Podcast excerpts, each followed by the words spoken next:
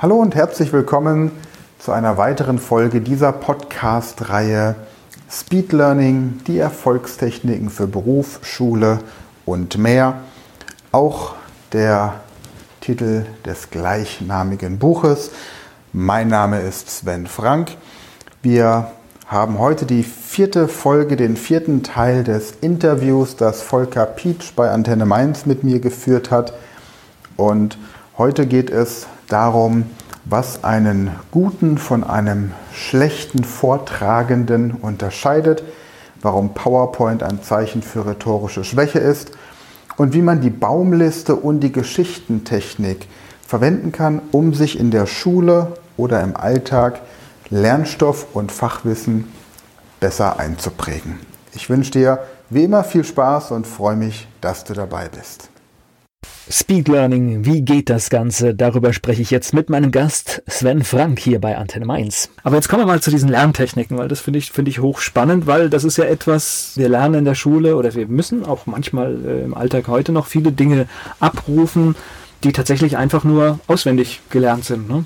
Also auch bei einem Vortrag, wenn, wenn ich jetzt irgendeine Präsentation halte, dann muss ich meinen Vortrag, auch wenn ich das Thema kenne, irgendwie im Kopf haben und muss ihn mir auch behalten, weil sonst blöd ist, wenn ich vor vielen Leuten stehe. Ja, man sieht das ja im Bundestag, wie es aussieht, wenn man eine Rede abliest und sie nicht im Kopf hat. Ich finde, Gregor Gysi hält immer sehr schöne Reden, aber der guckt eben auch nicht ständig auf sein Blatt. Und hat er überhaupt Blätter vor sich liegen? Keine Ahnung. Aber ich, ich, glaube, ich glaube, er hat sogar gar keine vor sich liegen. Aber so ein, so, ein, so ein Grundlagentraining in Rhetorik würde ich mir für die Politiker schon wünschen, damit es einfach auch mehr Spaß macht, ihnen zuzugucken. Weil das sind ja eigentlich auch, oder sollten ja eigentlich auch, charismatische Persönlichkeiten sein, bei denen die Wähler das Gefühl haben, jawohl, das ist jemand, dem ich folgen möchte, mit seinen Ideen, seinen Visionen und nicht einfach nur jemand, der macht, was die Lobbyisten ihm sagen. Wobei du bist jetzt schon wieder ganz groß. Ich erlebe es in, in meinem Alltag. Ich gehe auf irgendein Treffen und dann hält jemand einen Vortrag und er liest mir eine PowerPoint-Folie vor. Vielleicht ist er Nachrichtensprecher vom Beruf. Gut, wäre eine Option, aber ehrlich gesagt, wenn jemand vorträgt, dann möchte ich letztendlich was, was anderes hören, weil die PowerPoint-Folie, die können Sie mir nachher schicken. Wenn mich das Thema interessiert, lese ich sie mir nochmal durch, ja. Ein schlechter Rhetoriker braucht viel PowerPoint. Ein guter Rhetoriker kann auf PowerPoint verzichten. Okay. So einfach ist das. Das, das heißt, wenn jemand, wenn jemand einen Beamer bestellt, dann weißt du schon, der Vortrag wird wahrscheinlich ätzend. Also ich äh, muss tatsächlich sagen, also ich, ich war mal, ich musste mal so einen Speed-Vortrag halten und dann habe ich auch nicht gewusst, was ich mache und dann habe ich einfach, damit ich mir meinen Vortrag, den ich im Kopf habe, behalten kann, habe ich mir zwölf Grafiken gemacht, da stand aber nur ein Wort drauf. Mhm. Damit konnte ich meine Geschichte, äh, ich wusste, ich vergesse sie nicht, weil wenn ich das Wort sehe, fällt mir sofort ein, äh, was ich dazu sagen will. Aber letztendlich jemand, der im Publikum sitzt, konnte mit den Begriffen nichts anfangen.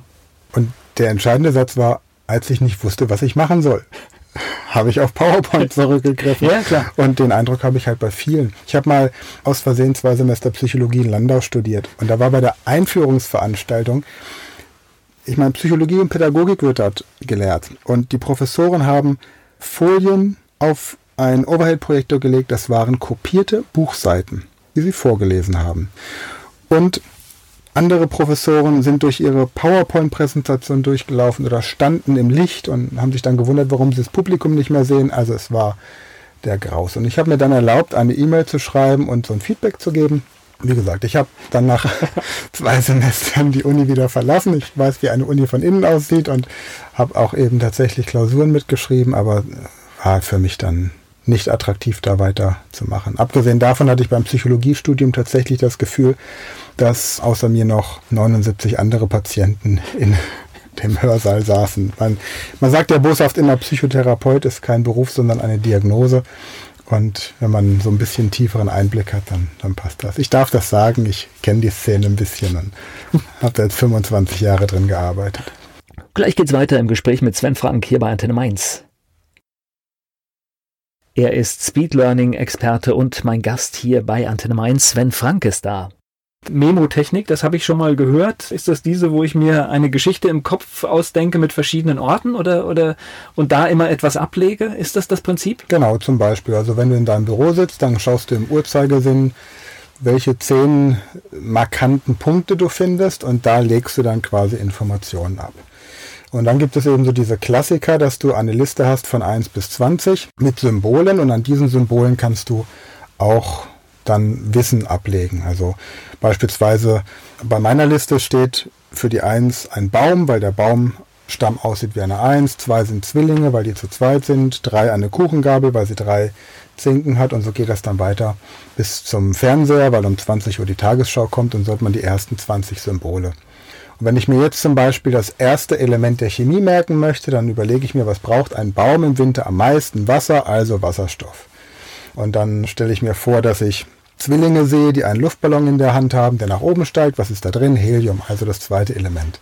Nur und so arbeite ich mich durch. Und genauso geht das dann bei den Flüssen. Der längste Fluss ist die Donau. Ich stelle mir also vor, der Baum wird vom Donner erschüttert. Daher die Donau.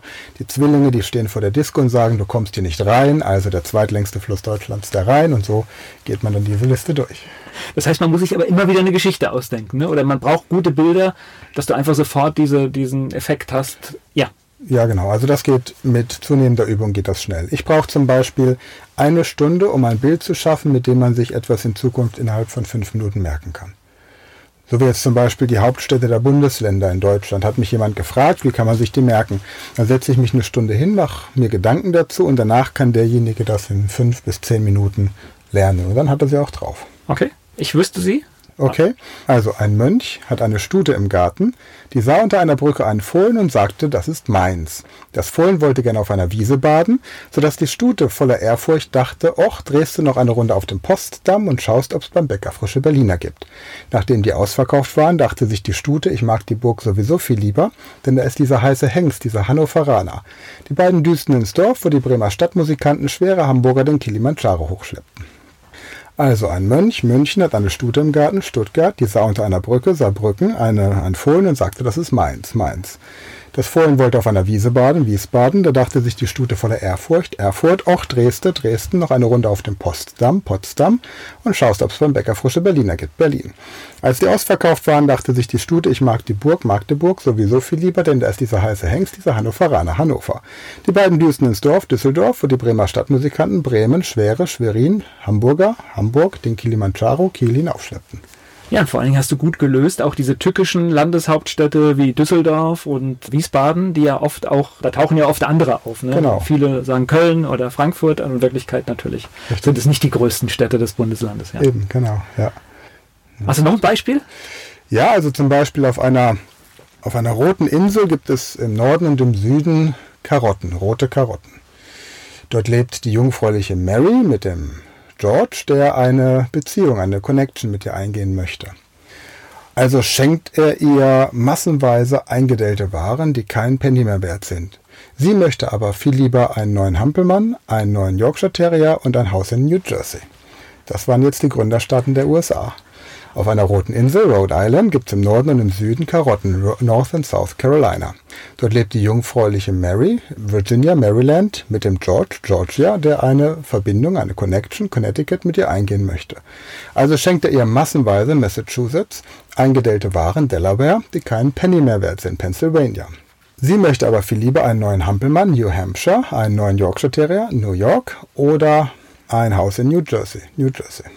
Ich glaube, da wären viele Erdkundearbeiten deutlich besser ausgefallen, ne? wenn du das einfach dir so vorher beibringst. Tatsächlich schreiben auch viele Schüler auf meine Videos, super, ich habe das nächste Woche im Test oder ich habe letzte Woche eine Arbeit geschrieben, habe eine Eins. Ja, es, ich meine, wenn jeder Lehrer sich für zehn seiner schwersten Themen, die, bei denen die Schüler einfach große Probleme haben, solche Techniken ausdenken würde, dann wäre vieles leichter. Wobei die Frage dann auch wieder ist, was passiert, mit der Schulleitung, wenn plötzlich die Schüler nur Einser und Zweier schreiben? Kommt dann eine Untersuchungs... Ähm, Kommission, Kommission ja. um zu gucken, ob die irgendwie, keine Ahnung was, die, die Aufgaben vorher bekommen oder ob das mit rechten Dingen zugeht. Also das ist dann schon wieder suspekt. Ja. Wobei ich, ich sehe da ja echt eine ganz große Chance, weil wenn du, sag mal, Sachen, die bei uns auf dem Lernplan stehen, die du wissen solltest, die du wissen müsstest. Wenn du die mit guten Techniken schnell abhandelst, dann kommt ja auf einmal auch Freiraum für auch ganz andere Dinge. Genau. Ja. Deswegen schreibe ich auch gerade ein Speed Learning Lexikon, wo quasi alle Themen, die die Schüler mir so sagen, dann nachlesbar sind. Also zum Beispiel, ich hatte hatte. Na gut, kannst ja erstmal alle, alle Länder, alle Kontinente und das, das, das kann man ja im Prinzip. Äh, ja, aber auch für, für, ich hatte zum Beispiel bei der fünften Klasse, habe ich gefragt, was macht ihr im Moment gerade? Machen wir mal die chemischen Elemente. Dann haben die gesagt, wir haben erst in der achten Klasse Chemie. Ja, aber ist egal, dann könnt ihr das jetzt trotzdem, seid ihr eben drei Jahre voraus. Und dann wollten die aber wissen, welche Tiere Winterschlaf, Winterruhe und Winterstarre halten. So, dann habe ich wieder meinen Baum. Das ist eine Kastanie, da hängen oben kleine Igel dran, die schlafen. Der Igel schläft. Ja? So, und dann habe ich die Zwillinge. Ich weiß jetzt gar nicht mehr, was es war, aber so habe ich dann eben, kann man alles auf meinem YouTube-Kanal nachgucken, ja, und dann kann man das entsprechend sich eben so merken. Oder die Winkel, dann kam Mathelehrer, hat gesagt, wie kann ich mir das mit dem Winkel merken? So, der Baum, der ist nicht gebeugt, also gerade ein Nullwinkel, 0 Grad. Die Zwillinge stehen so ein bisschen breitbeinig da, das ist dann ein spitzer Winkel. Und die kann ich auch verändern in meinem Kopf, ne? Die, den kann ich auch, die Zwillinge kann ich ja verändern. Es müssen ja nur zwei sein, ne? Genau, ja. richtig. So, mit der Kuchengabel schneide ich im rechten Winkel ein Stück Kuchen ab. Beim Auto habe ich einen stumpfen Winkel, wenn ich mir das Dach angucke. Und dann habe ich einen gestreckten Winkel, wenn ich meine Hand nehme und ausstrecke und solche Sachen dann. Ne? Wenn ein Würfel mehr als sechs Seiten hat, dann habe ich einen überstumpfen Winkel. Und wenn der Zwerg im Kreis dreht, weil Schneewittchen vergiftet wurde, das siebte Symbol, dann habe ich einen Vollwinkel. So kann man sich dann die verschiedenen Winkelarten merken. Und so wird es eben tatsächlich für jedes Fach reine Wissensabfrage. Ja, und das, so wie du sagst, du lernst es für die Prüfung, für die Arbeit. Und wenn du quasi wie so einen Spickzettel im Kopf hast, hast du auch keinen Prüfungsblackout, hast keine Angst vor der Prüfung, du schläfst besser und du hast mehr Spaß an der Schule.